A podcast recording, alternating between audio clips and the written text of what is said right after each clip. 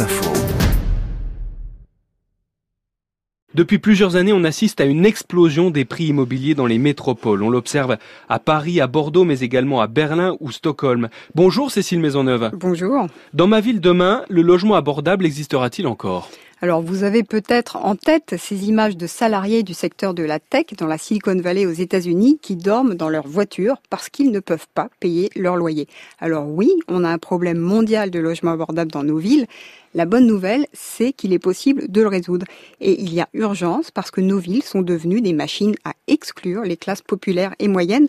L'exemple de Paris le montre. Depuis 2000, les prix moyens au mètre carré ont augmenté, tenez-vous bien, de 248%. Conséquence, entre 2007 et 2016, le nombre d'ouvriers a diminué de 17%. Mais qu'on soit bien d'accord, Cécile, un logement abordable à Paris et à Strasbourg, ce n'est pas tout à fait la même chose. Alors effectivement, il est important de comprendre de quoi on parle si on veut agir sur le problème. La meilleure manière de définir le logement abordable, c'est celle du taux d'effort. Mon taux d'effort, c'est la proportion de mon revenu que j'utilise pour payer mon logement.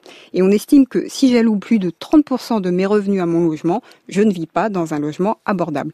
Aux États-Unis, la ville américaine de Pittsburgh est allée encore plus loin, avec l'idée d'un taux d'effort global qui conjuguerait le budget logement, mobilité et énergie des ménages.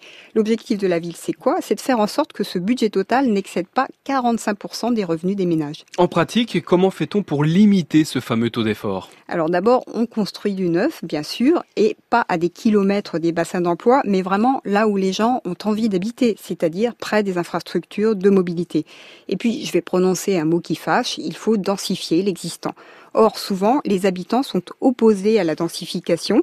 Ça veut dire que s'attaquer à la crise du logement abordable, c'est avant tout de la détermination politique et du dialogue. Un programme ambitieux, oui, mais qui n'est pas insurmontable et il y a urgence. Rien n'est impossible, vous avez raison. Merci Cécile Maisonneuve.